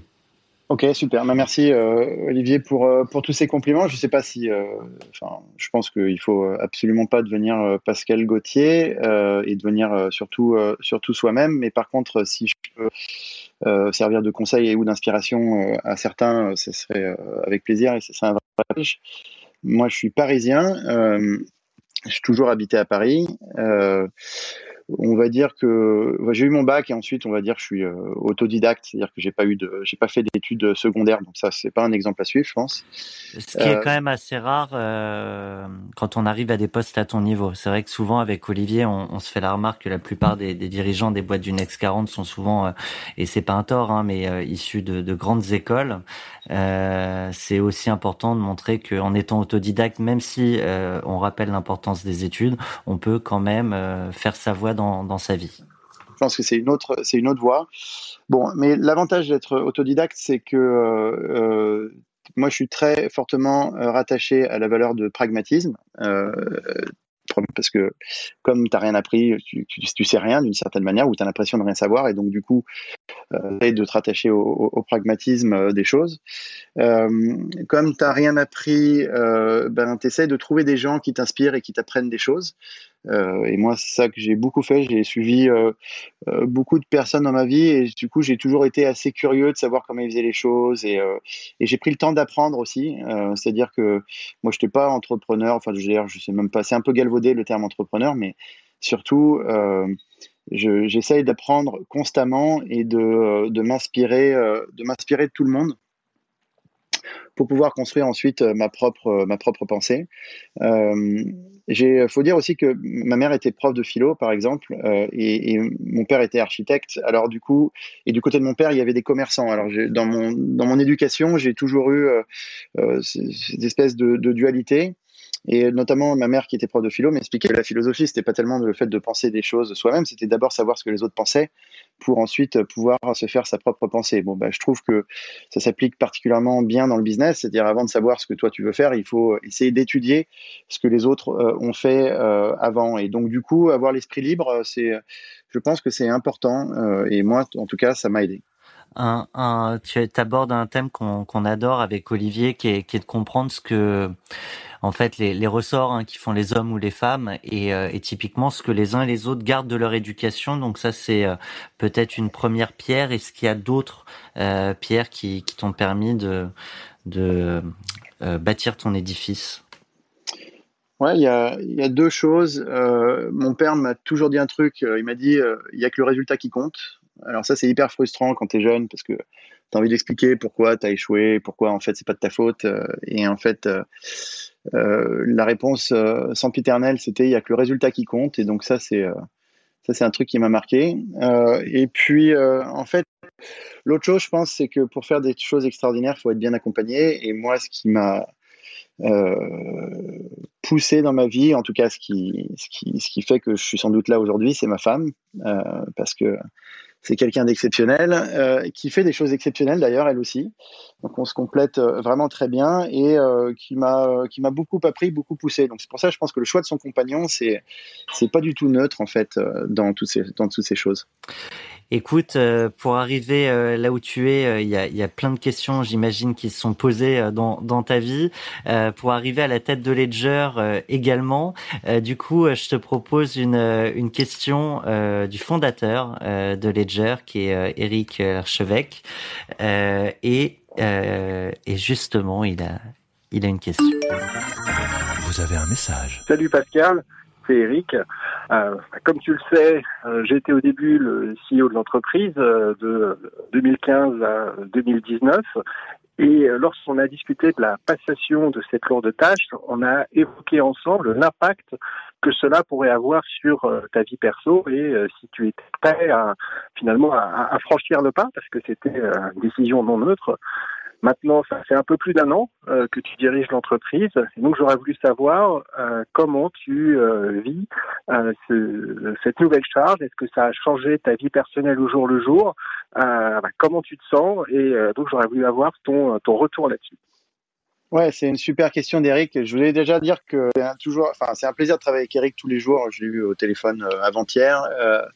c'est vraiment extraordinaire et donc je suis ravi qu'il soit dans, le, dans ce podcast et qu'il me pose euh, cette question parce qu'en plus je sais que pour lui c'est des choses euh, qui sont importantes et Eric et moi on s'est toujours entendu sur le fait que euh, arriver à trouver un, un, bon équilibre et finalement arriver à être heureux c'était euh, c'était hyper important dans dans, dans, dans, le travail, puisque si tu es déséquilibré, à la fin, tu, tu, travailles probablement moins bien. Et donc, euh, et, probablement que moi, j'ai peut-être cette sagesse aujourd'hui que j'avais pas quand j'avais 30 ans. Hein, donc, faut pas, pour des gens qui écoutent et qui sont pas encore euh, sur euh, sur ce type de pensée, c'est ok parce que quand tu as 25 ans, 30 ans, parfois tu, tu, tu, tu, penses différemment et c'est il faut passer soi-même ces étapes. Mais à la fin, quand même, la recherche du bonheur, elle est importante et surtout, voilà, arriver à trouver cet équilibre qui fait que euh, tu construis pas un business pour dire ta vie personnelle ça, très, euh, ça c'est bon pour personne finalement quoi. Et euh, écoute, le, le, fait est que ça s'est très bien passé. Maintenant effectivement que je suis CEO de Ledger, euh, c'est vrai que CEO,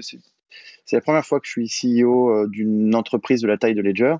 Euh, mais euh, ça se passe super bien pour plein de raisons, parce que déjà, dans ma vie, en règle générale, ça se passe bien. Je suis heureux là où je suis, je fais ce que je veux, ce que j'avais envie de faire.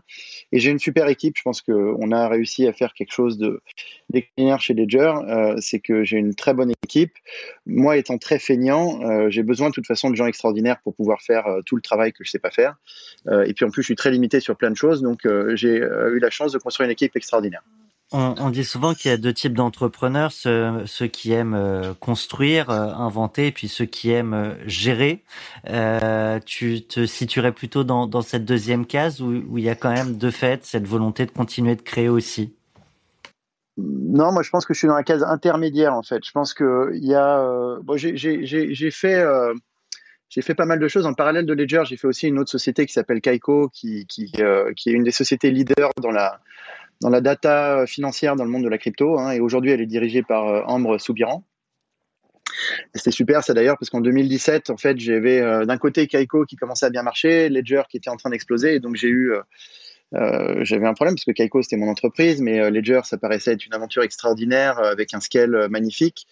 Et, et j'ai eu la chance de tomber sur Ambre. Enfin, je connaissais Ambre déjà, et j'ai eu la chance qu'on soit mis d'accord et qu'elle ait bien voulu reprendre le flambeau. Donc, euh, et aujourd'hui, Keiko cartonne. Donc, euh, je pense que je pense que je sais faire un peu de tout, je sais faire de la création, je sais, faire de la gestion, mais en fait, là où je suis le meilleur, sans doute, et là où je préfère me, concentrer, d'ailleurs, il faut toujours se concentrer euh, ce sur quoi on est le meilleur, en fait. Euh, moi, c'est le scale, et dans le scale, en fait, tu as un mix des, des deux. Il faut toujours créer dans le scale, euh, donc c'est pas de la gestion, le scale, c'est pas, on n'est pas encore dans la phase gestionnaire.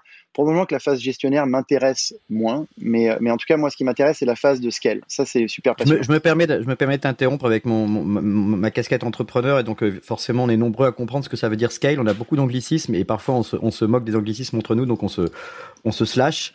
Euh, J'explique juste que scale ça veut dire en gros le passage à l'échelle. Euh, quand on est en français. Et euh, c'est pas pour me moquer de toi, parce que je sais que tu es complètement bilingue et que tu, que tu parles euh, souvent, euh, la plupart du temps, le business en anglais. Mais parfois, j'essaie de traduire certains des termes pour, pour pouvoir toucher une audience plus large. D'ailleurs, tout à l'heure, quand, quand il parlait du, du, CV, il a dit son résumé. Tout à l'heure pour Ian Rogers. Oui, non, mais il a, euh, Pascal, il a un profil très international. Il, il dit qu'il est autodidacte, mais effectivement, il s'est, il s'est, c'est modestement, mais en fait, en fait, il a une vraie formation sur des groupes internationaux. Euh, quand je disais que je le croisais dans l'avion euh, Paris-San Francisco, c'était pas un, jeu de mots, c'était vrai. Il a, il passe sa vie dans des groupes qui ont été, quel coup qui a été racheté par des Anglais, par des Américains, par Yahoo, et puis euh, évidemment Criteo qui avait euh, qui a été introduit en bourse aux États-Unis. Donc c'est des profils très très internationaux qui sont dans les équipes de Ledger euh, emmenés par par Pascal. Ah, avant d'enchaîner, Olivier, je m'interrogeais aussi hein, sur sur cette double casquette. Tu as aussi été invest, hein, Pascal. est-ce que c'est plus facile d'être entrepreneur quand on a été invest? Et à l'inverse, est-ce que c'est plus facile d'être invest quand on a également été entrepreneur? C'est plus facile d'être entrepreneur quand tu as été invest. Moi, j'ai eu la chance de, de faire ce que j'appelle un stage, mais j'étais entrepreneur à résidence chez, euh, chez Index Venture, donc qui est un peu la Rolls des investisseurs euh, européens. Et ça, c'était extraordinaire. Euh, j'ai été, été, aussi venture partner chez Mosaic Venture et j'ai bossé avec Toby Koppel et Simon Levin, euh, notamment, qui, moi, je pense, sont deux des meilleurs euh, investisseurs euh, européens, enfin, en tout cas, qui ont un track record assez extraordinaire. Donc, j'ai eu la chance d'apprendre avec eux, et ce qui fait que ça, c'était quelque chose en Critéo que je connaissais moins bien, tu vois, typiquement, l'investissement, comment positionner une boîte, comment lever, comment faire un deck de levée, etc. Et donc, j'ai eu la chance d'apprendre avec eux en faisant semblant d'être un investisseur moi-même, mais en réalité, bon, je suis euh, au mieux un business angel, quoi. Mais euh, mais je suis pas euh, vraiment un, investisseur. Par contre, ce qui est sûr, c'est que en tant que CEO Ledger, je suis plus fort parce que j'ai vu ce, côté-là l'autre côté du miroir. et donc, je comprends mieux les logiques d'investissement et les logiques de fonds. Et ça, ça c'est vrai. Maintenant, je me considère pas comme un, un vrai investisseur euh, parce que je pense que c'est un vrai métier euh, et, euh, et, que moi j'ai toujours préféré finalement rester du côté de l'entrepreneur. Et l'entrepreneur, c'est il y a des côtés qui sont beaucoup plus gratifiants que investisseur. mais par contre, c'est sûr que quand tu fais semblant d'être investisseur, il y avait un truc qui me dérangeait vachement, c'est que on trouve à ce moment-là que j'étais une rockstar. Rockstar, entrepreneur, les vrais rockstars, c'est les investisseurs et ça, c'est pas normal, je pense. Ce qui, est, ce qui est vrai, je, je, rebondis juste en une seconde, mais euh, ce qui est vrai, c'est qu'aux États-Unis, on a, on a des investisseurs qui sont quand même euh, identifiés comme des, comme des rockstars, euh, qui ont écrit des bouquins, qui, qui sont parfois un peu des goûts et qui ont créé des fonds d'investissement. bon, aussi parce que dans certains cas, on n'est pas dans la même échelle, donc ils ont gagné beaucoup plus d'argent et beaucoup plus probablement des, des, grands investisseurs ont été des aussi des entrepreneurs à succès. On a parlé à un moment donné de la mafia PayPal il y a quelques années, et ensuite bah, ça se reproduit, ça va euh, dans LinkedIn, euh, Twitter, euh, Tesla, etc. Donc c'est finalement aussi des générations spontanées d'investisseurs entrepreneurs, entrepreneurs investisseurs. Et, et, je trouve intéressant que tu aies ces deux casquettes-là. Moi aussi, assez modestement, je joue un petit peu sur ces deux tableaux à titre perso, mais il est vrai qu'il y a aussi maintenant des fonds d'investissement comme par exemple Daphne ou Isaïe, qui sont des fonds euh, c'est pas les seuls, qu'on appelle des fonds d'entrepreneurs, donc qui agrègent en quelque sorte les business angels pour euh, bah, leur proposer d'investir de, leur argent euh, en leur nom. après ce petit commentaire sur l'écosystème, sauf si tu veux ajouter quelque chose, Pascal, on arrive un peu vers la fin du, de ton émission et on voulait te, te proposer une carte blanche avant de parler de la rubrique Sista. Donc la carte blanche, c'est euh, bah, je vais déjà lancer le, le, le, jingle et puis juste après, tu auras finalement euh, ce que Thomas appelle un mini TEDx, c'est-à-dire que tu te prends euh, une minute ou deux où tu peux mettre en avant un projet que tu as aimé ou une personnalité que tu apprécies, que ce soit une start-up, une association ou une idée ou, ou quelqu'un. vraiment, c'est le principe de la carte blanche, ben, c'est écrit dessus, donc tu fais ce que tu veux et, et c'est une façon de porter un coup de projecteur sur quelque chose d'autre. Carte blanche pour 40 nuances de Next. Merci pour cette euh, carte blanche. Euh, euh, je pensais dire complètement autre chose que ce que je vais dire là, parce qu'on a vraiment couvert en fait beaucoup de choses au cours de cette interview, et c'était c'est probablement mon meilleur podcast en fait. puis j'en ai fait j'ai fait les podcasts américains, etc. Donc, mais, bon, mais blague mise à part, c'était vraiment un, un, super podcast et j'ai adoré les questions, le rythme. Ouais. Et euh, donc vraiment super. Et donc du coup, j'ai failli me retrouver sec en carte blanche, mais en fait non. Euh, Peut-être la chose sur laquelle je voudrais insister, parce qu'on en a un peu parlé, c'est créer des géants de la technologie euh, européenne. Et je pense que ça, c'est super important. Et, et, je crois que pour, pour ça, il y a un niveau d'ambition en fait qui, qui manque probablement aujourd'hui à la France, à l'Europe et autres. Je dis pas que tout le monde fait mal, bien sûr qu'il y a des gens qui font des choses extraordinaires. Hein, c'est pas mon but n'est pas de critiquer, mais mon but c'est de dire que en fait tout est possible et que souvent en fait j'ai remarqué qu'en France et en Europe on s'auto-limitait à faire des choses extraordinaires en se disant que finalement c'était pas possible, que les Américains étaient plus forts, les Chinois ils avaient un plus grand marché euh, intérieur, etc. Et qu'à la fin c'était euh, normal d'être toujours un peu dernier de la classe. Euh, et moi je pense que mon, message et ma carte blanche c'est de dire que je crois qu'il faut changer le niveau d'ambition complètement. Euh, et, euh, et, en tout cas avoir euh, des, très hautes ambitions, donc c'est-à-dire bien choisir ses business, avoir un niveau d'exécution extraordinaire et beaucoup de résilience. C'est les trois les trois clés du succès. Et en tout cas, je pense que je pense que c'est ça qu'il faudrait viser, c'est arriver à changer notre niveau d'ambition. Moi, je parle à trop de gens en France et en Europe qui ont des niveaux d'ambition trop bas par rapport aux enjeux qui sont les nôtres aujourd'hui, et notamment en sortie de crise. Je pense qu'il faut changer complètement notre niveau d'ambition pour créer euh, euh, des super technologies et des grands groupes technologiques mondiaux. Je pense que ça va être important pour le futur. Je rebondis juste là-dessus. Est-ce que le problème, c'est pas aussi que euh, la plupart des, boîtes se revendent trop vite en, France particulièrement? Si tu te revends à un prix X, ça veut dire que tu n'avais pas l'ambition d'aller à un prix Y. et ça veut probablement dire aussi que ton business est mal positionné parce que finalement, tu t'es es, le plus petit. J'ai même entendu dernièrement un deal qui s'est fait où finalement celui qui était racheté était probablement plus gros que le racheteur, mais c'est que euh, le racheteur étant américain, on, s'est euh, soumis euh, à la loi du marché, mais, mais tout ça, c'est des choses qu'on a en tête. Moi, quand on a fait Critique, par exemple, j'ai voulu aller aux États-Unis, je suis allé voir des, des entrepreneurs géniaux français, hein, des mecs qui avaient fait le web avant et qui m'avaient dit surtout ne va pas aux États-Unis, tu vas te planter parce que les Français, on ne sait pas réussir aux États-Unis. On a prouvé avec Criteo qu'on avait très bien su réussir aux États-Unis, il n'y a pas de problème. C'était effectivement plus dur peut-être que pénétrer d'autres marchés, mais n'empêche qu'on a réussi que, en fait, bon, on n'a pas écouté ce qu'on qu'on nous a dit avec euh, Jean-Baptiste Rudel à l'époque, et, euh, et, nous, on était peut-être euh, on était peut-être fous, on était peut-être trop, enfin, trop ambitieux, mais pas trop ambitieux parce que finalement, ensuite, on a mis l'exécution au niveau de notre ambition. Mais l'ambition, c'est pas c'est pas un sale mot, c'est, c'est, il faut être ambitieux, il faut vouloir faire des choses extraordinaires et se rappeler, euh, et quand on pense que c'est trop ambitieux, il faut se rappeler euh, l'histoire d'Alexandre le Grand. Et finalement, une fois que tu relis l'histoire d'Alexandre le Grand, tu te dis que finalement, tout ce qu'on fait, c'est pas si compliqué que ça et qu'on peut y aller, quoi. C'est important d'être ambitieux pour le business, mais aussi dans, dans sa vie perso pour soi et ses proches. Exactement. Eh bien, écoute, euh, c'était euh, c'était une super une super réflexion et euh, je te remercie d'avoir souligné la, qualité du podcast. C'est un, nouveau métier qu'on apprend aussi et on, pense que les, les, gens ont un peu de temps pour écouter la radio ou cette nouvelle forme de radio délinéarisée qu'est le qu'est le podcast.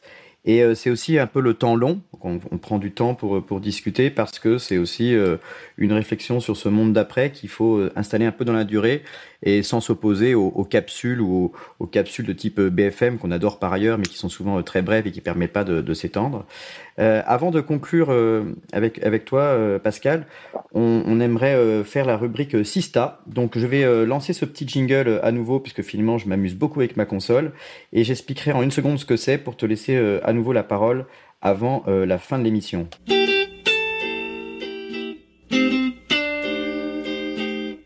Voilà, la rubrique Sista, c'est un petit clin d'œil au collectif des entrepreneuses. Il s'agit de, mettre en avant euh, une femme dans l'écosystème euh, de la tech, euh, entrepreneur, investisseur, parce qu'on sait que globalement le, gender balance n'est pas en faveur, donc la mixité n'est pas en faveur des femmes dans notre écosystème. Et c'est vrai que c'est important d'arriver à un monde également, si ce n'est plus féminin, à minima équilibré. Tu as choisi, je crois, Pascal, de révéler, si s'il en était besoin, Marie Eklund. Est-ce que tu peux nous dire pourquoi? Euh, ouais, bien sûr, bah, parce que euh, Marie, elle est super. Euh, c'est euh, bah, justement parce qu'on on vient de parler d'ambition. Moi, j'ai toujours trouvé que Marie, c'était quelqu'un qui avait énormément d'ambition, mais l'ambition bien placée. Encore une fois, c'est l'ambition de faire des choses extraordinaires, l'ambition de développer des écosystèmes et d'aller au-delà de, ce qui se fait traditionnellement. Elle l'a montré. De, plein de manières différentes sur l'ensemble des, des choses qu'elle a pu faire euh, depuis qu'elle était chez euh, Elaya et puis euh, Daphne et encore ce qu'elle essaye de faire là sur sur tous ces business extraordinaires qu'elle essaye de, financer. Elle essaye d'être en avance de phase, elle essaye de financer ce que, ce que personne d'autre ne sait financer. Et ça, c'est un comportement qui est très rare, en fait, et qui est souligné en France. Parce qu'en France, on sait très bien financer ce qui marche, on a plus de financer ce qu'on ne connaît pas. Nous, par exemple, chez Ledger, sur le tour de série B, on a dû trouver un, on a dû trouver un VC londonien pour nous financer parce qu'en France, personne ne voulait nous suivre. D'ailleurs, il y a plein de gens qui voulaient pas nous suivre dans plein de géographies du monde. Hein. Il n'y a pas que, je veux pas non plus jeter l'opprobre sur les sur les VC français parce que c'est c'est pas vrai. Et en plus, euh, Cyril Bertrand d'Ixange nous a suivis depuis le début, donc euh, euh Corélia nous a suivis, Catel nous a suivis, donc il n'y a pas de problème avec l'écosystème français. Mais en fait, il faut noter quand même qu'il y a des business qui sont plus difficiles à financer que d'autres et euh, et Marie, elle a cette vision, elle a cette ambition, et moi, bah, j'adore parce que, en fait, je pense que c'est ça qu'il faut faire, ouais. Écoute, merci Pascal d'avoir mis euh, la, lumière et le projecteur sur, Marie Eklund. Euh, et je partage son enthousiasme sur sa, personnalité. J'ai été euh, coprésident de France Digital avec elle, donc je, la connais bien et je, je trouve que c'est une personnalité géniale. Mais ce qui nous ferait encore plus plaisir, c'est que tu puisses lui poser une question. Et on a notre associé Solène qui joue le rôle de l'envoyé spécial pour l'occasion et qui ira te représenter et aller lui poser la question qu'on insérera dans ton émission 40 nuances de Next. Ouais, je voudrais savoir euh, euh, le prochain secteur euh, qu'elle voit, enfin sa prochaine ambition d'investissement ou l'équipe qu'elle est en train de suivre. Je serais assez intéressé de savoir ce que Marie est en train de faire en ce moment. Là, ça fait quelques quelques quelques mois que je ne vais pas parler, je crois, et je sais qu'elle travaille toujours sur des sujets qui sont qui sont très à la pointe. Donc, je serais très curieux de savoir quelle est sa dernière sa dernière passion, sa dernière folie.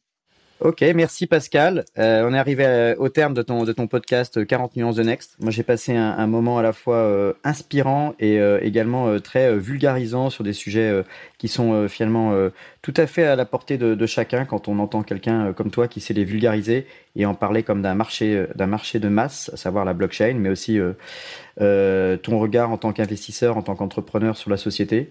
Donc, on a passé un moment formidable et j'espère qu'il en est de même pour toi et on diffusera le podcast très largement avec nos partenaires euh, Madines et La Tribune.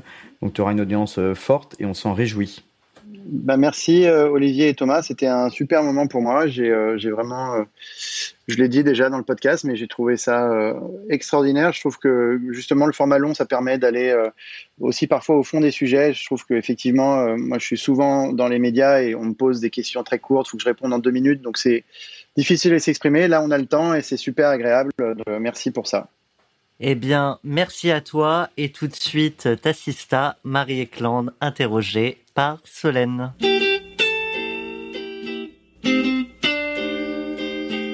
Aujourd'hui, je pars à la rencontre de Marie Eklund. Marie, bonjour.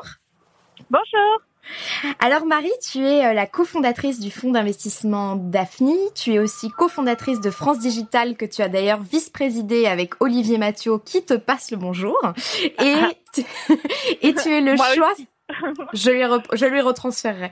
Euh, et tu es le choix Sista de Pascal Gauthier. Euh, ce qu'on ne savait pas et ce qu'on ne sait pas encore, et c'est un scoop pour 40 millions de Next, tu te lances dans une nouvelle aventure qui s'appelle 2050. Comme tu le sais, Marie, dans chaque épisode de 40 nuances de Next, l'invité pose une question à sa sista. Et Pascal, quand il nous a parlé de toi, il t'a décrit comme une femme ambitieuse, bien placée, euh, qui, est toujours en avance de phase, qui détecte les bonnes tendances. Et du coup, euh, il était curieux euh, de savoir quelles équipes, quels projets, quels secteurs tu allais accompagner ou tout simplement quelle était ta prochaine folie. Bah écoute, ça me fait très plaisir que Pascal dise ça parce que lui aussi, il a toujours été en avance de phase. Il a compris un peu plus vite que tout le monde le potentiel de la blockchain et euh, donc c'est euh, euh, c'est super de savoir qu'il pense ça. Mais moi, en fait, j'ai toujours eu la question d'essayer de comprendre bien ce que je faisais et notamment comment on pouvait mieux faire ce métier. Et du coup, c'est ça qui a fait quand j'ai euh, financé Critéo et que j'ai vu euh, finalement les, le potentiel et ce qu'il fallait faire pour essayer de, de, développer un champion international, mais aussi les freins auxquels on, nos startups étaient confrontées. C'est pour ça que j'avais monté France Digital avec euh, euh tous les autres cofondateurs. Euh, mais là, en montant France Digital, j'avais compris la puissance des écosystèmes parce que ce que France Digital a réussi à faire, euh, personne individuellement n'aurait réussi à, à mettre les startups à donner une voix aux startups de la même manière. Et j'ai aussi compris les problèmes de l'industrie du capital risque j'ai essayé d'appliquer finalement cette transition numérique au capital risque avec Daphne.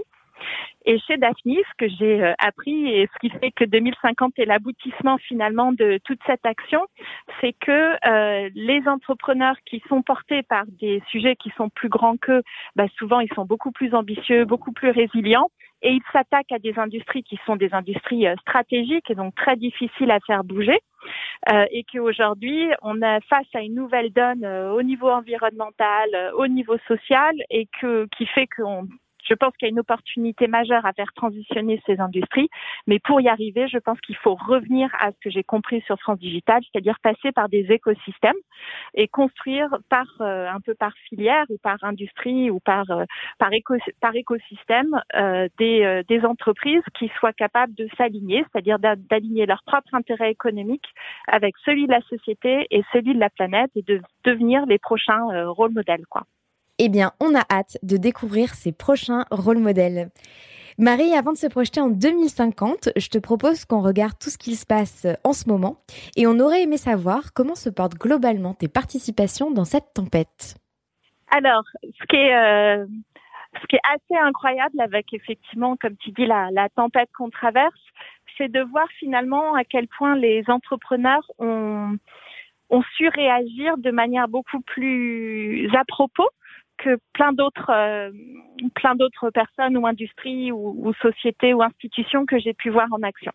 Moi, j'ai eu la chance de faire partie du collectif euh, Protège ton soignant qui s'est monté euh, en moins de euh, quelques jours, enfin en quelques jours, et euh, qui en deux mois a réussi à délivrer du matériel médical auprès de plus de 100 hôpitaux et tout. Et j'ai été fascinée de voir à quel point il y avait une agilité, il y avait une envie, il y avait une dynamique et une efficacité de l'action que j'ai pas vu en face dans les autres institutions beaucoup plus posées, historiques, processées qu'on avait en face de nous. Alors c'est normal, mais malgré tout, ça montre bien à quel point on sait s'adapter, réagir être lucide et régler des sujets et des problèmes qu'on voit. Et sur le portefeuille Daphne, j'ai vu exactement la même chose et euh, ça fera plaisir à Pascal parce qu'il y a notamment euh, deux des entrepreneurs que je que je suis qui sont euh, Jonathan Walsh et Franck Lewey qui sont des anciens de Critéo. Euh, et donc Jonathan, c'est il a monté Zoé qui est une société basés à Londres.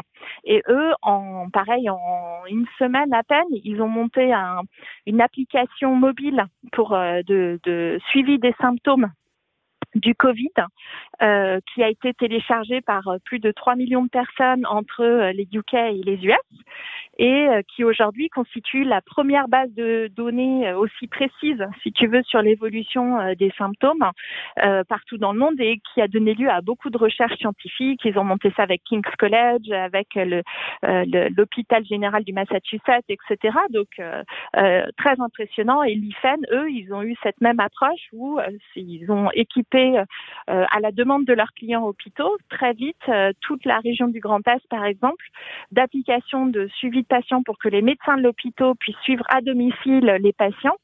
Euh, et continuer à les suivre, à faire en sorte que s'ils voyaient une aggravation, ils puissent revenir à l'hôpital, etc.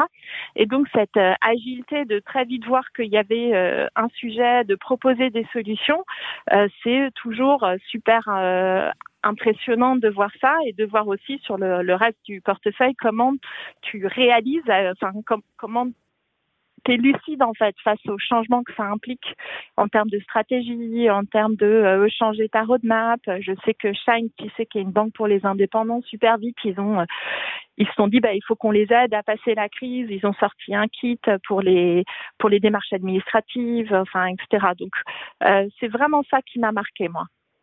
Alors Marie, tu parlais de prochains rôles modèles, tu vois passer beaucoup de projets ambitieux et d'entrepreneurs. Si toi, tu avais un choix Sista à faire, ce serait qui et pourquoi?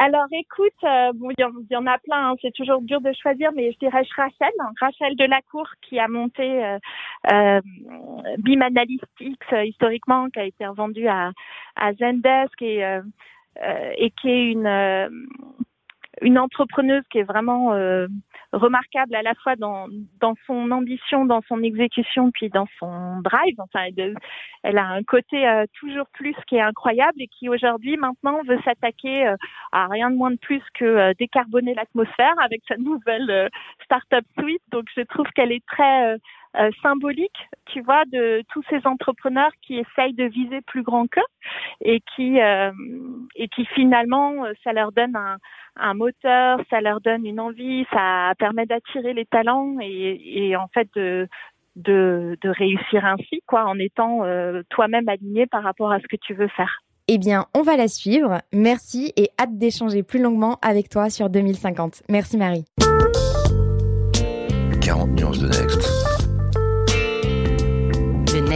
Next 40 comme vous ne l'avez jamais entendu, animé par Olivier Mathieu et Thomas Benzazon.